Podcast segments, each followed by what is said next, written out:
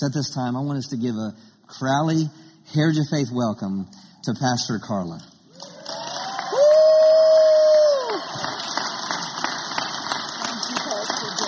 Love you. Oh, good morning, Heritage of Faith. Thank you so much. You may be seated in the love of God. Oh, what a joy to be with you this morning and with Mrs. Savelle and and really she just leaned over and said people are watching from all over the world. I know some of my family members in Kenya my precious Kenyan family members are watching. Hello to Pastor Davies Kamori and his wife Tina and others who may be watching. I love you and I miss you. Hallelujah. I am going to be sharing with you this morning about the upcoming election. And I'm sort of a bit qualified to do this because I've pastored in Kenya now for a long, long time. And my late husband and I pastored Kenyans through several elections. It was never easy. And the two tribes that would be at loggerheads with each other were the two biggest tribes in the nation. And we had so many and, and have so many from these two tribes in our church today. And, you know, as a pastor, you love everybody and you want everyone blessed. That was, it's always painful when division comes between people. Let me tell you, it is never the work of God to divide a nation. Right there, we begin to discern between good and evil. And as the people of God, church, we are called in the fear of God to hate evil. And we see the works of the enemy is, uh, I believe he's very angry because his time is short. But as the church, we carry a very special responsibility before God Almighty Himself.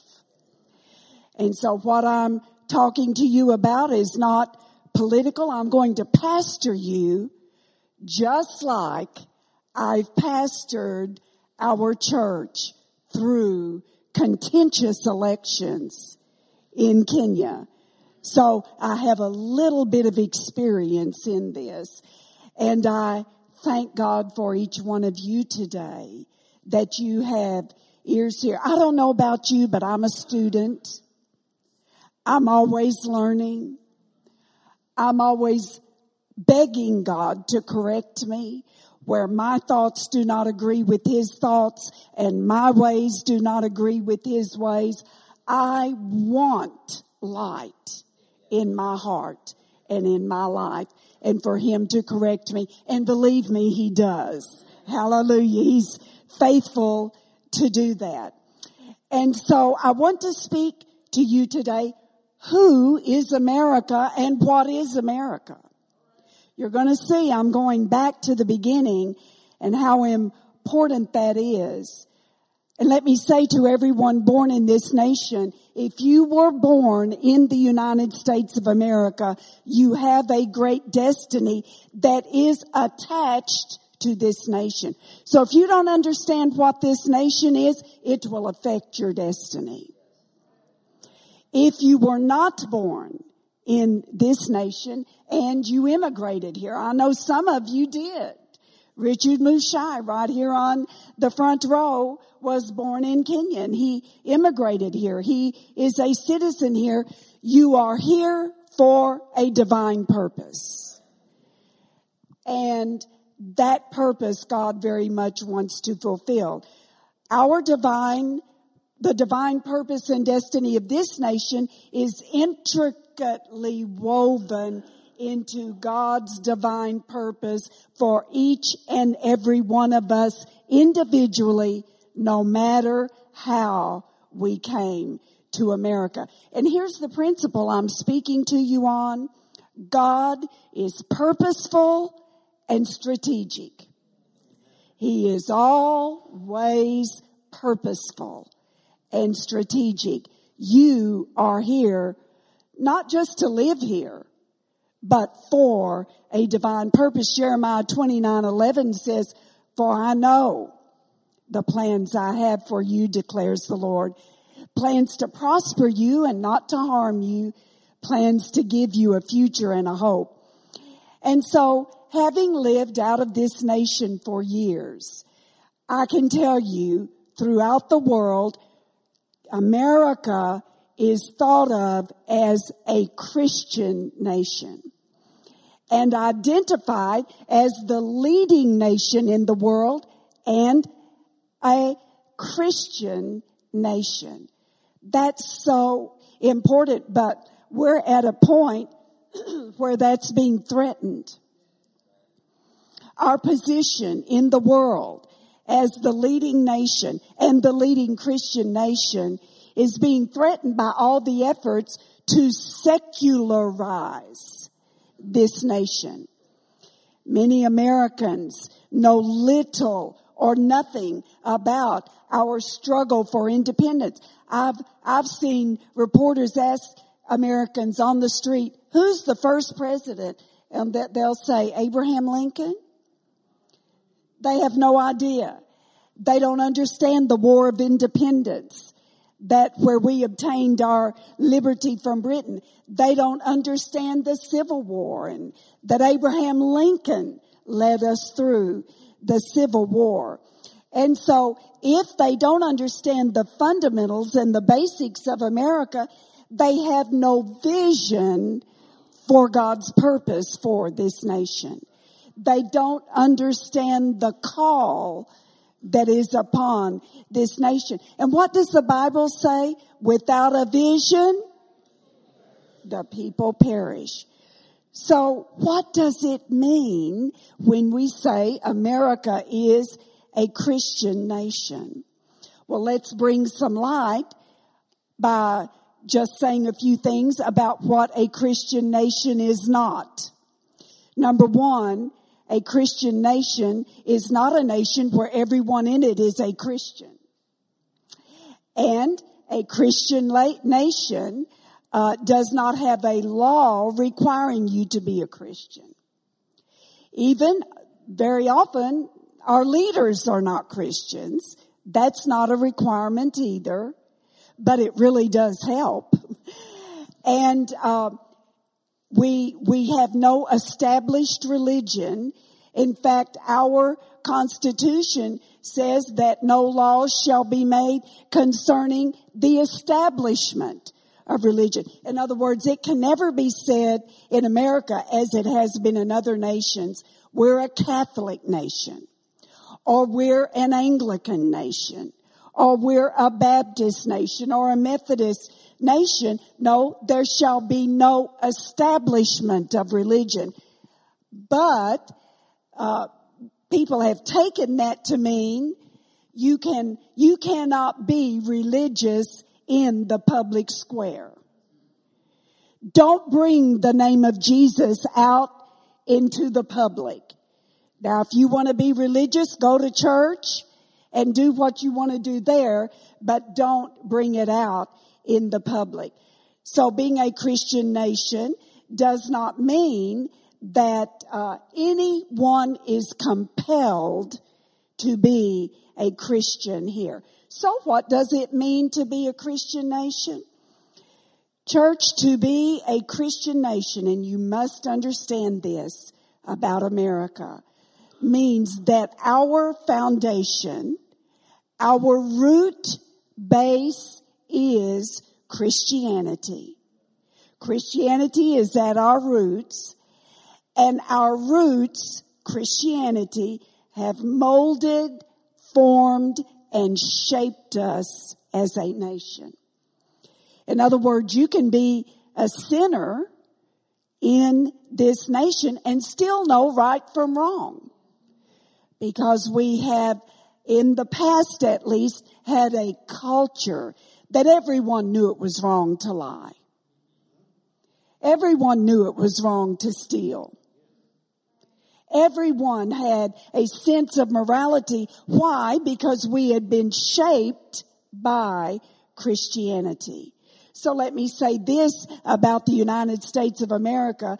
Christianity and the Bible is the foundation of our nation.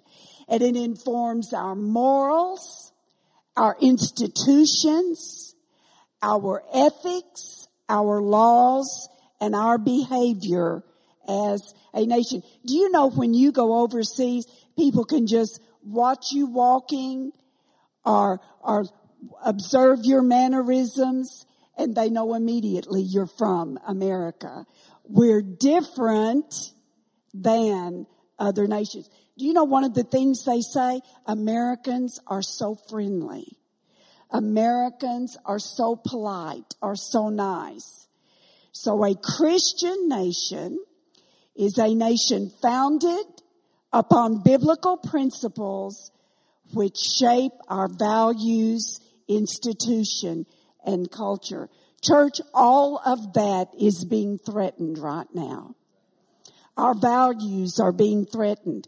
Good is being called evil. Evil is being called good. Our institutions are being threatened. Uh, our very history as well as our present, our culture is under great attack. And so we have to stop and evaluate what is happening. And the way to do that is we go back to our roots. Was America founded truly as a Christian nation? Now, I always deal with these issues on principle why is it important to go back to our roots? Listen, Jeremiah 6:16 in the NIV says, "Stand at the crossroads where you make a decision, where you evaluate and you make choices at the crossroads. Ask for the ancient paths.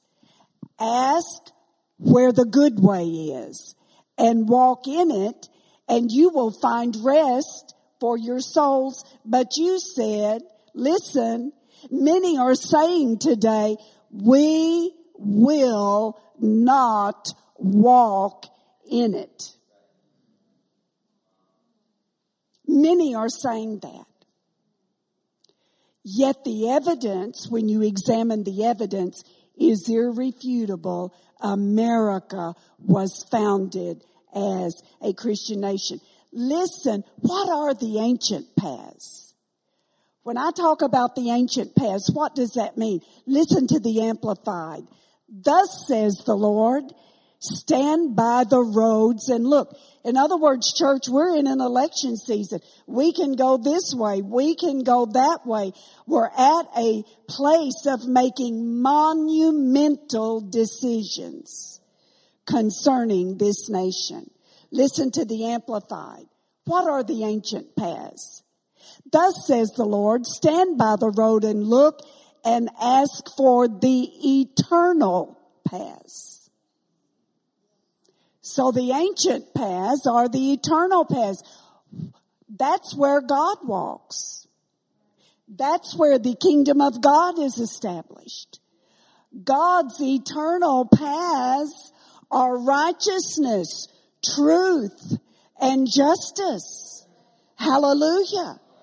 Now what path is this nation going to continue walk in? As for the eternal paths, where the good old way is. Do you know instead of tearing down this nation, we actually need to go back to the eternal paths where the good old way, the good way that we were originally established in, our foundations are found.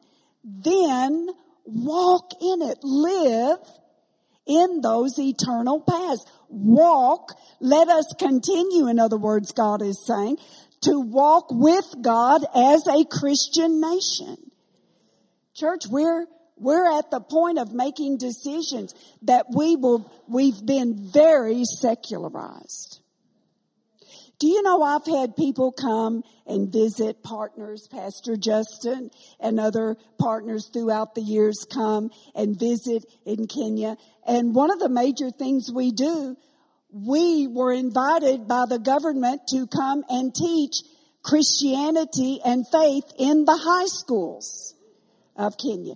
Kenya is the only nation on earth that the government has a government sponsored program to evangelize our high school students. We're the only nation in the world. So when Pastor Justin brings a team, I tell you, we, we set up as many, uh, uh, meetings in the high schools as they have time for us to set up. Hallelujah. The good paths the eternal paths, walking with God. Church, that is not permitted in the United States of America. Yet we're supposed to be the home of the free, the land of the brave, or maybe that's vice versa. Are you with me? Hallelujah. Do you know you cannot do that? And so I've had people say, do you know you have more religious freedom here in Kenya than we do in the United States of America? And I say, I know we do. We do. America has lost so many freedoms because we're being secularized and God is being removed from all of our institutions. And we are rapidly losing our status as a Christian nation. And as we're losing our status as a Christian nation, we're losing our status as the leading nation. It's affecting everything when faith and uh, is denied a voice in a nation. So the ancient paths are the paths of God where his eternal purposes are found. This is where the, the ancient paths are where you make covenant with God. The covenant and the words in the covenant apply directly to every individual born in this nation or who immigrates to this nation. And the words of our covenant apply directly to us as a nation, as a whole and will determine the course of our future. When you walk in the eternal paths where God walks, this is the path of blessing. But when you say, we will not walk in it, you have just removed yourself from the position of being blessed. So God calls the ancient paths of covenant with Him the good way. The way that is honorable. The way that is righteous. And the way that is noble and true. The ancient paths are where we walk with God upon the earth in righteousness. It's the sphere of the kingdom of God on earth. So I've got this question. As a nation, did we ever in our founding commit ourselves to God and to His will? Have we ever made covenant with God? Well, actually, we've made many covenants with God, but I'm going back to the original covenant today. We're going to learn something that happened a long time ago in 1607 when a group of English colonists came to the harbor of what came to be called Cape Henry, which was named after King James' son. And I don't have time to tell you about the decades of faith and prayer that led to these three ships coming to American soil. The three ships carried 105 soul, uh, people, settlers, and 40 seamen. They had a very difficult crossing.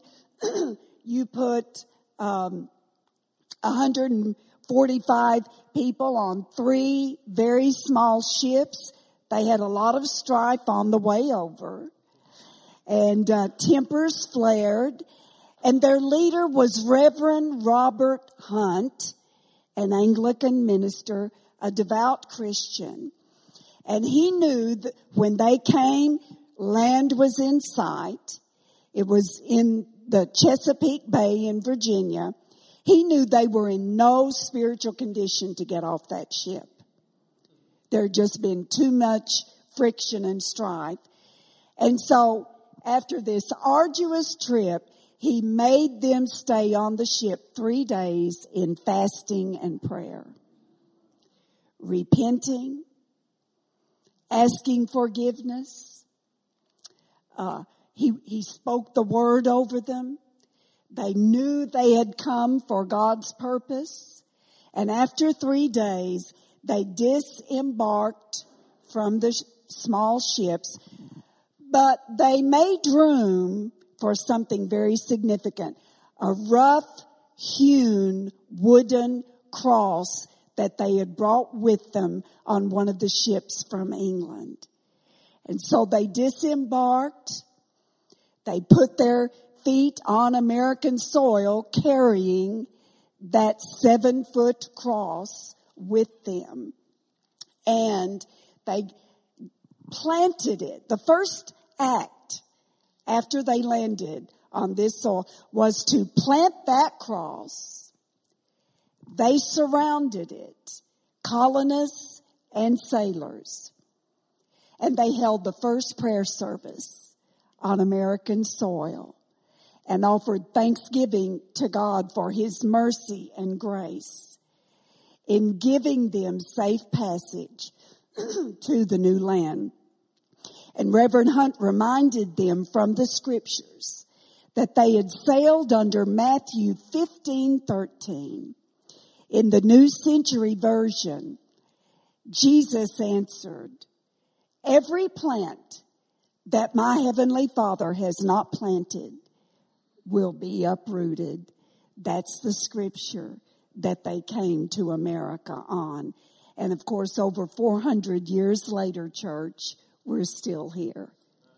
We're still here. So the, this is one of, and the first ancient path that we return to to answer the question, is America a Christian nation? We had a former president say, America's not a Christian nation. No, it's, it's not a Christian nation. It's just as much a Muslim nation, a Hindu nation, a, a Buddhist nation. But church, that is simply not accurate. America was founded as a Christian nation. And the first official act by our first settlers on this land was to pray. And I want to read you the prayer that Reverend Robert Hunt read that day or spoke that day over this nation. He said, we do hereby dedicate this land and ourselves to reach the people within these shores with the gospel of Jesus Christ listen, and to raise up godly generations after us. And with these generations, take the kingdom of God to all the earth. May this covenant of dedication remain to all generations. Church, that's our generation as well. And we've got to make a decision. Are we going to continue to walk in the ancient paths of covenant with God as a devout Christian nation? And with these generations, take the kingdom of God to all the earth. May this covenant of dedication remain to all generations. Do you know we were included in this prayer? That Reverend Hunt prayed. As long as the earth remains, and may this land along with England, be evangelists to the world. May all who see this cross remember what we have done here. And may those who come here to inhabit join us in this covenant and in this noble work that the holy scriptures may be fulfilled. Do you know, I don't even think they teach this in school anymore.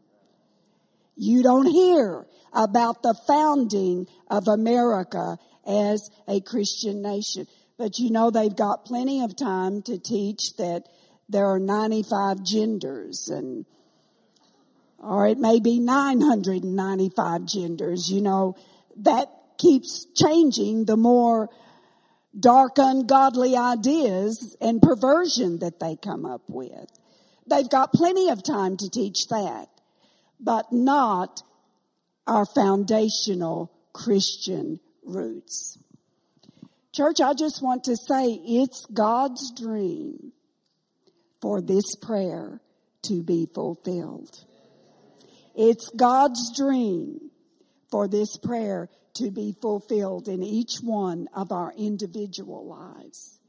It's God's dream for this generation to return to the ancient paths and recognize we have a covenant with God that is based on the word of God and we will not let that covenant fall to the ground unfulfilled. We will take up that covenant and evangelize this nation and go into all the world with the gospel. Church, may I hear an amen.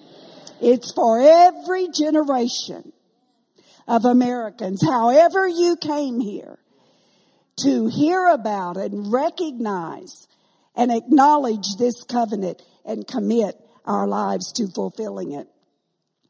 Boy, I'm cramming a lot. Do you know I'm making four points today and every one of them is a series. And my lovely family in Kenya will know there are series I've taught in Kenya, you know, on really significant topics. I would say church today is part 25 in our series on the righteousness of God or, or whatever it would be. Listen to Acts 17, 26 through 27 in the Passion Bible. Listen, church, this is so significant. From one man, Adam, he made every man and woman and every race of humanity, and he spread us over all the earth. Listen, he sets boundaries. That word means borders. So there should be no talk of do away with our borders. Church, God sets boundaries. Do you know one time we tried to invade Canada just after we had won the Revolutionary War and we were thoroughly defeated? Why is that? Well, our border stops at Canada. See, God sets boundaries or borders.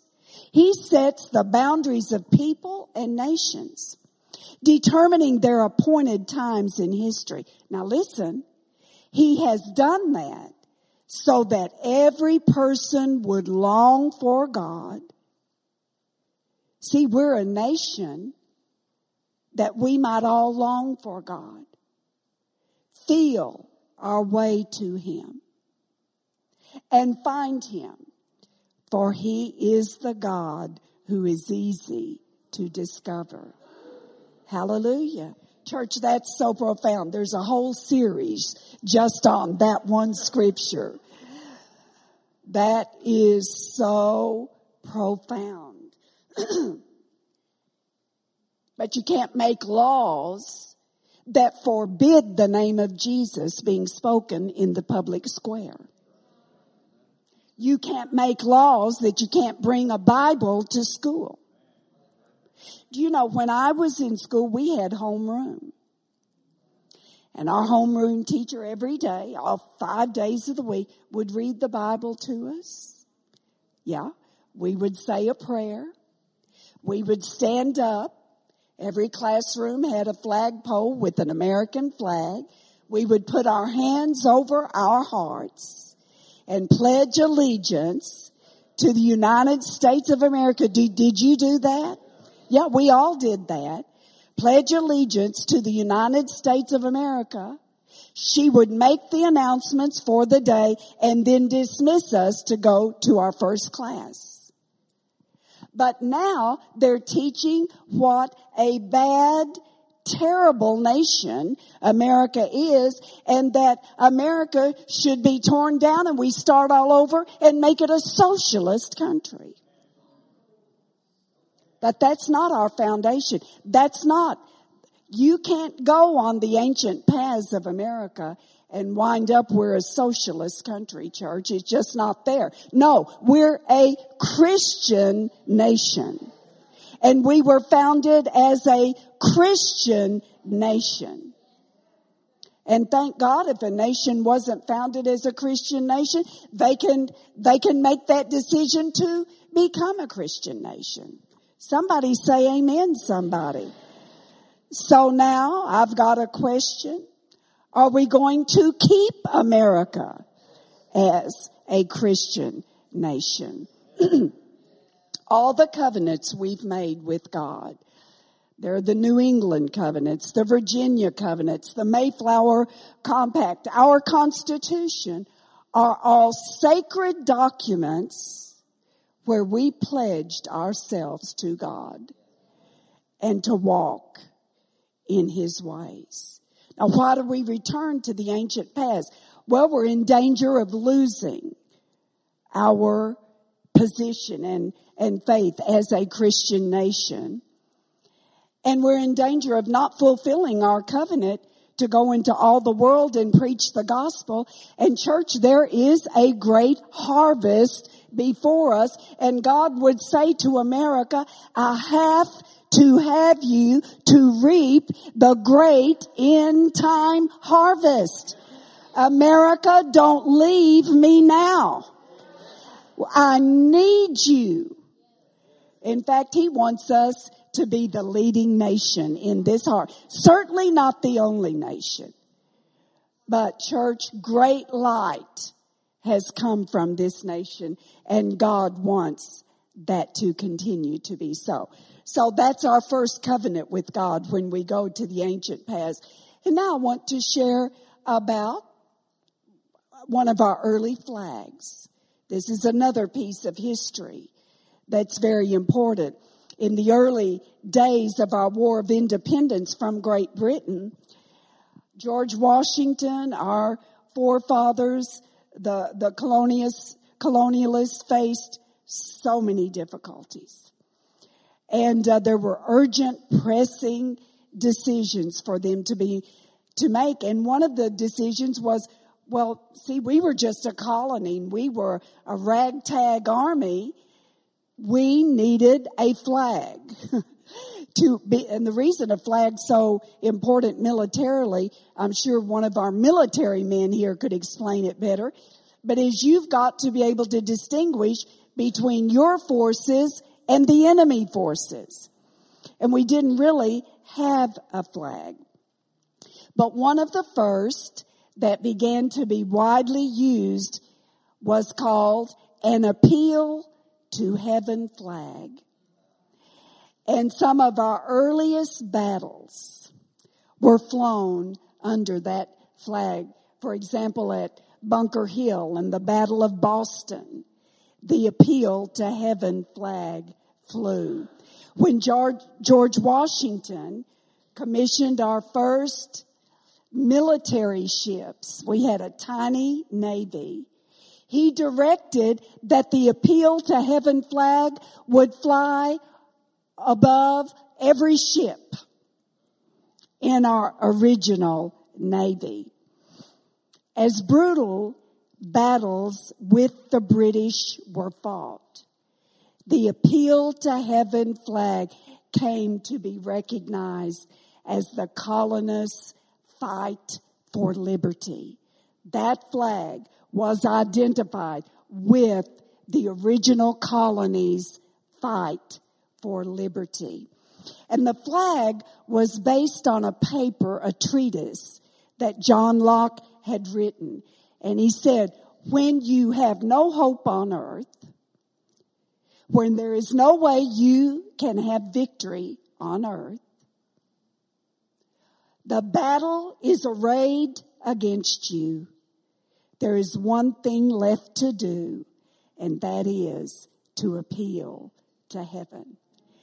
And he based it on Judges 11, 27 in the New King James Bible. Uh, well, let me tell you, the Ammonites were claiming land that belonged to the Israelites. And they, they were not backing off. and so Judges 11, 20, in Judges 11, 27, it reads, Therefore, I have not sinned against you. This, this was the Israelites speaking. But you have wronged me by fighting against me. May the Lord, the judge, render judgment this day between the children of Israel and the children of Ammon. So the Lord, an appeal to heaven, John Locke said, based on this scripture, is that the Lord is the judge. If the Lord is with you, you're going to win.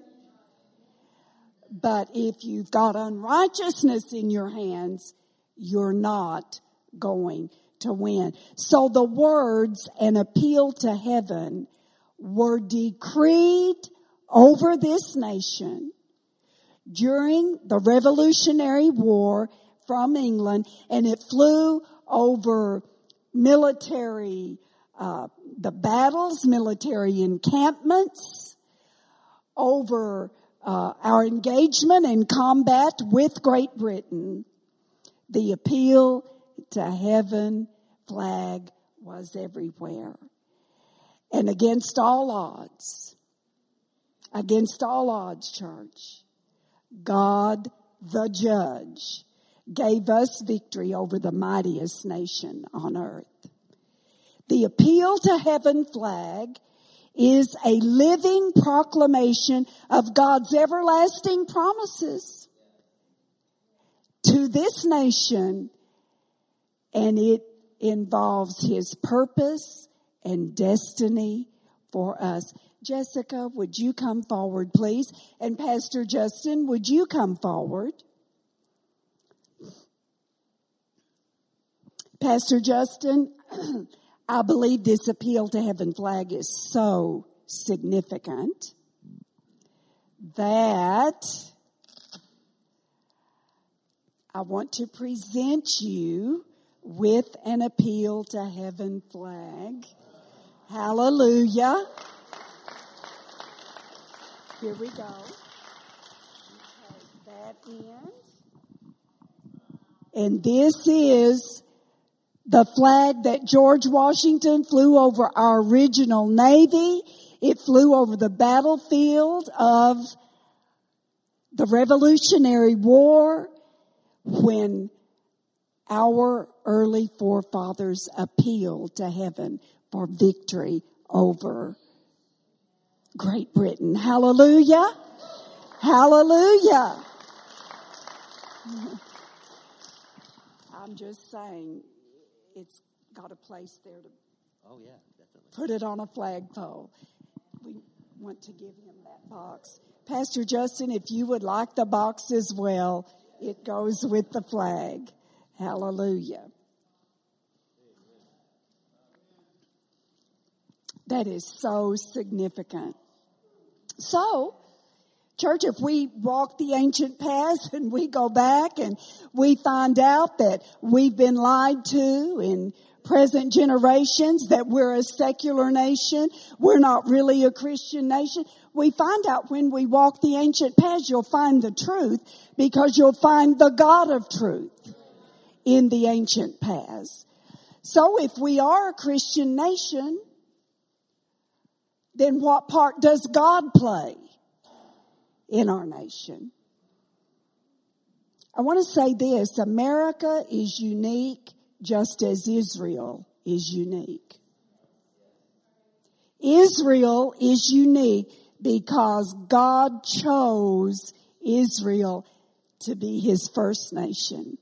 Israel is God's firstborn. Israel is unique. But I'm going to tell you why America is unique. Church, America chose God to be our nation, our God, the God of this nation. And God, let me tell you, is fighting for us. He will never forget that we chose to be in covenant with God. Hallelujah. If anyone says, oh, America's not a Christian nation, it's never been a Christian nation, that's a lie. We were founded as a Christian nation. So what role, if we are a Christian nation, does God play in our nation? Let me just take us back again to the Revolutionary War, which was 1775 to 1783. Church, you go back to that war, and it is so obvious that this ragtag army, this bedraggled, poorly dressed, ill fed, poorly equipped, do you know we had to make our own guns? Homemade guns. While the British were the mightiest nation on earth with the finest military equipment on earth. We had to make our own guns, handmade guns, handmade bullets. There is no way we could have defeated the British except God was fighting for us. God was fighting for us. We were a colony that didn't even have an army. We had no military. We made a decision at that time. I think this is important. And it's enshrined in our Constitution that never again as a nation would the government have all the guns. Now church, I'm all for gun safety, gun etiquette. Be so respectful, be so careful, be well trained and so forth. But we made a decision at our founding that the army would not be the only ones with the guns.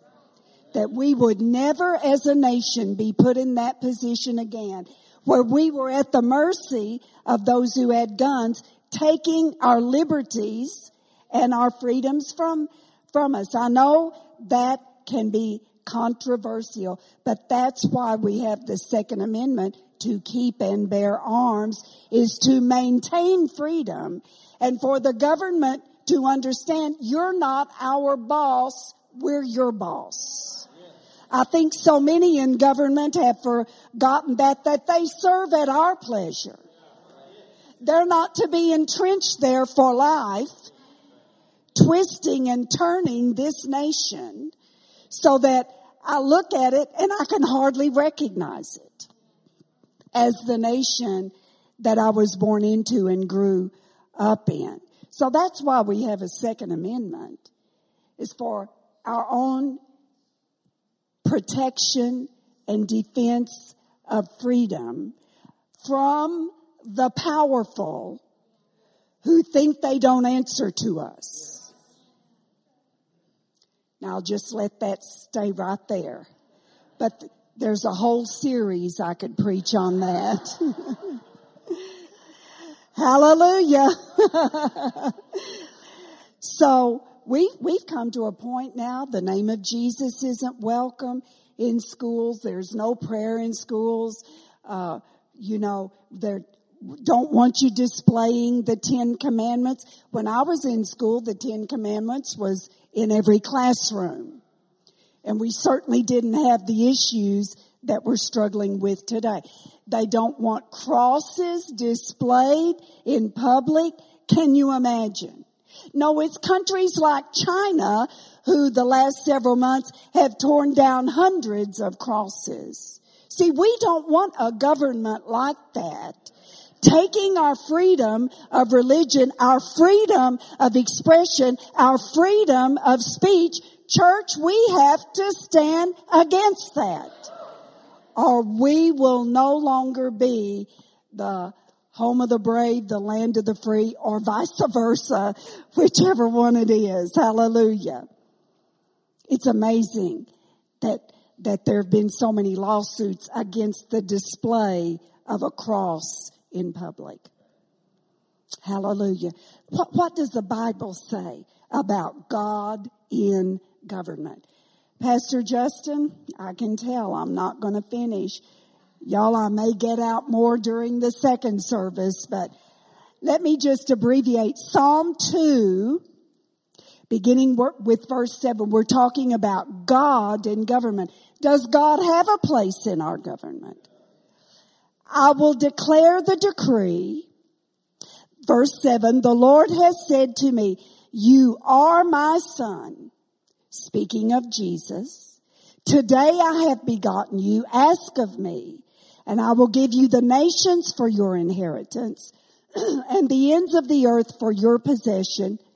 You shall break them with a rod of iron. You shall dash them to pieces like a potter's vessel. Listen, the nations belong to Jesus.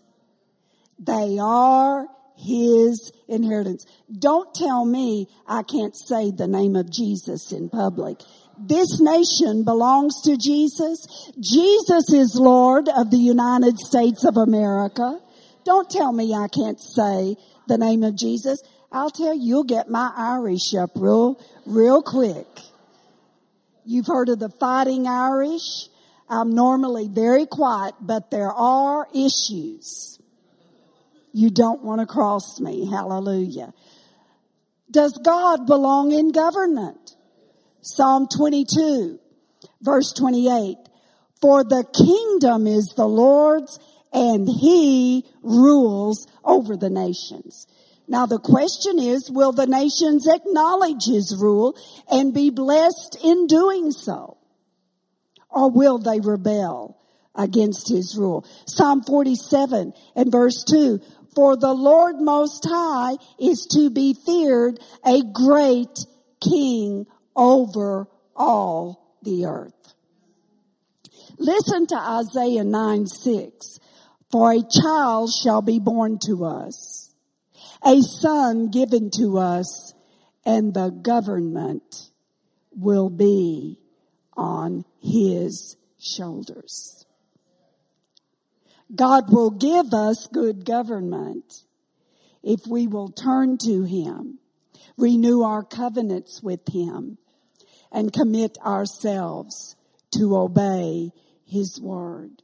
And then finally, and guys, this clinches the deal right here about God and government. Isaiah 33, 22. For the Lord is our judge the Lord is our lawgiver. The Lord is our king. He will save us. And the United States government is our constitution, our institutions are based on that scripture. From the beginning, our government was based on that scripture. For the Lord is our judge. That's our judiciary. For the Lord is our lawgiver. That's our legislature, our senate, and so forth. The Lord is our king. That's our executive branch. So we were established as a government on the word of God. These are the three pillars of the government of the United States, judicial, legislative, and executive. Church, let me tell you a secret. This is a secret. God is government. Just like God is healing, God is prosperity, God is blessing, God is redemption, God is re- deliverance, God is government. Don't think you can be blessed contradicting God's will in government. I'll tell you, curse after curse. I've seen, I've watched it from afar. Curse after curse after curse comes when you oppose God's government. Can I have a, at least a small amen on that? Hallelujah. We are a Christian nation. But today so many of our laws contradict the word of God. You know, it amazes me when people say, I love God, but they don't live according to his word. Well, it may be true that you love God, but when you walk in disobedience, it's obvious you don't love his word. To love God is to walk in the truth and to walk in the light as he is the truth and he is the light. We are to walk in the light as he is in the light. Not what we think is right or not what some unbeliever thinks, thinks is right. Church, how can the church agree with the world of darkness? It's beyond my comprehension that we can come in agreement with the world of darkness. We're a Christian nation, but many of our laws contradict the Word of God. How can that be? We're a Christian nation, but many of our Supreme Court systems, our, our decisions, contradict the Word of God. Church, so much evil has come out of our Supreme Court. So much evil. And I know what I'm saying is true. The most evil decision that's ever come out of the Supreme Court is to legislate from the bench and make abortion legal. See, they couldn't get it through Congress, but they put justices on the Supreme Court that have far exceeded their power and authority. I'm telling you, so much evil has come out of the Supreme Court. How can you make abortion legal? Church abortion is murder. Abortion is bloodshed. Abortion is the stealing of an innocent, vulnerable life in the womb of the mother. I'm always amazed when married, of course, no one says it to me that isn't married, when they say, well, this baby was such a surprise. I almost want to smack him, Pastor Justin. It's like, why are you surprised? You had three other children. Do we know, do we not know what causes? So to me, that doesn't make a lick of sense. Hallelujah. Well, if you're not married, you've got choices to make. Number one, are you going to do the deed? If you make that decision to do the deed, are we so ignorant that we don't know how to prevent conception? So you've got lots of choices to make before abortion. Why legalize the murder of a child? You made several decisions, several choices before you got to that position of abortion. Church, it is so ungodly, so irresponsible, so hard hearted. I, I, I hardly have a vocabulary to express the ungodliness of abortion. And yet to some people, having abortion or the right to abortion is a religion. I am telling you, it's a religion. It's what they esteem above everything else. That is a reprobate mind. And we do not want to descend from the heights of being a Christian nation to being a reprobate nation. But that is the very critical place that we are at.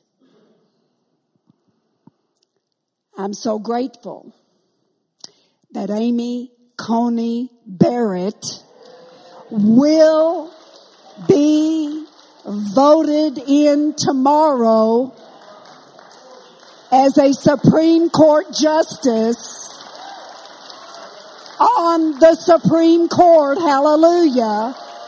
Glory to God. Glory to God. Praise you, Jesus. Glory, glory, glory, glory to the Lord Most High. Thank you, Jesus. She is openly and unashamedly pro-life. Her record is a pro-life record. Church, I could say so much more, but go back to the ancient past. And all the confusion goes. All the compromise. All the indecision. If we're a Christian nation, what part does the church play? We agree God has a role in a Christian nation because he is government. So we receive him as our governor. But what role does the church play in a Christian nation? Pastor, just give me a few more minutes. Matthew 16, 18 through 19. This scripture is a major series. it is a major series. I, I, tell you, we could, we could go to town on this scripture. Listen to it from the Passion Translation. I give you the name Peter, a stone, and this truth of who I am will be the bedrock foundation on which I will build my church. So we're talking about building. We're talking about foundation. What are the ancient paths? It's our foundation. It's our bedrock where we build from. And the truth of who I am will be the bedrock foundation on which I will build my church. What does he call the church? My legislative assembly. We are God's voice. We are His legislature in the earth. Don't tell me as a Christian that you don't want to be involved in politics. Now what I'm talking about, I'm not being political church. I'm endeavoring to speak the truth of the word of God. But I could say, rather than politics, let's say government. Church, you cannot back away from government or you leave it to the world of darkness. Why is abortion the law of this land? I can remember when I was born again in 1978, it was commonly said in the church at that time, oh, don't bother with politics. We're not going to be here long. In other words, we're going to be raptured soon. It was even said, don't bother getting an education. You're just wasting your time. We're not going to be here that much longer. And we gave, we backed out of the public arena. We backed out of government. We backed out of education. We backed further and further away from our responsibility as God's legislative assembly on the earth. Church, let me tell you, why is Roe versus Wade the law of the land today? Because the church was irresponsible. We have to tell it like it is. And so my legislative assembly and the power of death will not be able to overpower it. I will give you the keys of heaven's kingdom realm. Now listen to this. To forbid on earth what is already forbidden in heaven and to release on earth that which is released in heaven. We speak for God. Church, let me tell you, we vote for God. A lot of people don't think of their vote that way, but we vote for God. I have no other vote, no other thought except to agree with God in my voting because I realize I'm, I'm part of His ecclesia. I rule and reign in the name of Jesus on the earth. What does that mean? It means we agree with God. That's my role. My role is not to be political. My role is to understand God, to know Him, to know His Word, to know His ways, and to agree with Him. That's my role as a member of the ecclesia. Hallelujah. We pray continually, thy kingdom come, thy will be done. The ecclesia represents God in this nation. Many in the church have not taken their responsibilities seriously. Do you know just as many Christians have abortions as those who are not born again? They may say, I love God, but I'm telling you, church, they do not love His Word. They do not know His ways. If so, and this has happened, someone comes to me in the church, they're single, they're pregnant. You know what my response is? I take them in my arms and say, we're going to walk with you through this. And I do. No condemnation. I'm not the judge. I know their heart. No, no condemnation. Church, you absolutely embrace the one who comes to you with an issue like that. Hallelujah. Just as many Christians have abortions. Do you know the U.S. exports 60% of the world's pornography? 60%. The trash, the junk that Hollywood and the media produce the lies, the perverted behavior. Do you know most of the perversion of the world comes out of America?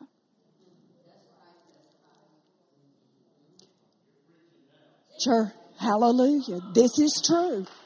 This is true.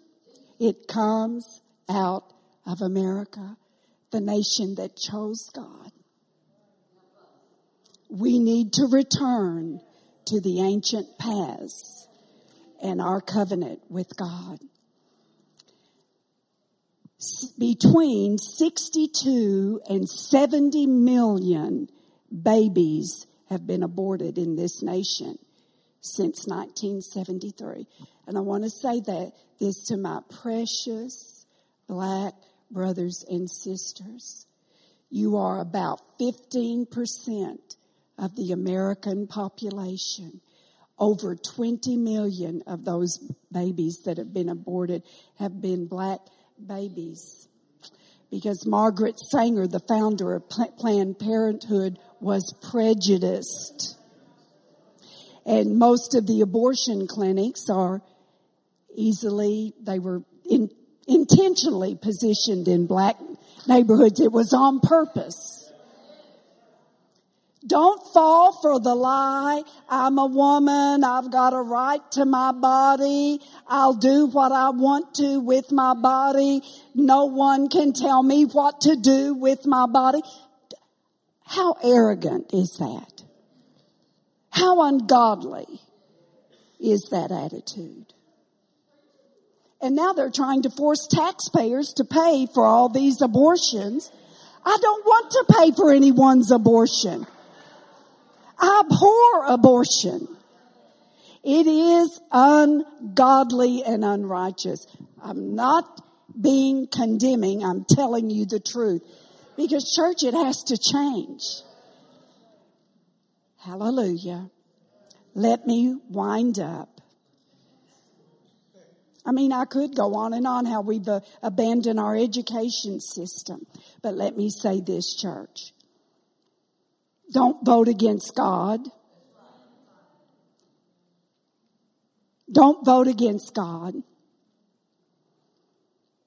The fear of the Lord is to hate evil. Don't vote personality, vote platform. Vote principle, vote platform. What does the political party you're thinking about voting for stand for? Do they stand with God? Do they exalt the name of Jesus? Or like one party had their, you know, nomination process and when they said the Pledge of Allegiance, they said the Pledge of Allegiance, but they left out under God. They did not say that. So they changed the Pledge of Allegiance to fit their position. Look at the platform because a platform is like an altar. A platform is full of principles that they stand for. And when you vote, you're voting for that platform. It's like co-signing on that platform. You are saying, I agree with these principles. I co-sign. My vote is my co-sign for this platform.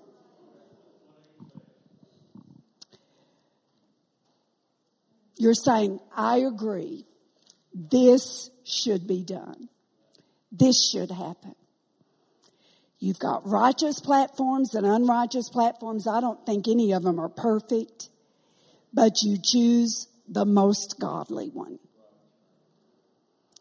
Although I see much unrighteousness in the land, church, I believe we're in this decade going to see many things happen. I don't have time to tell you. But one of them is we're going, we're, we're going to move into revival in this decade. We're going to move into a third great awakening in this decade. But our vote this time has all to do with that third great awakening. Are we going to stand for God? Are we going to vote in agreement with God? Are we going to exalt the name of Jesus in this election? These are decisions that we have to make.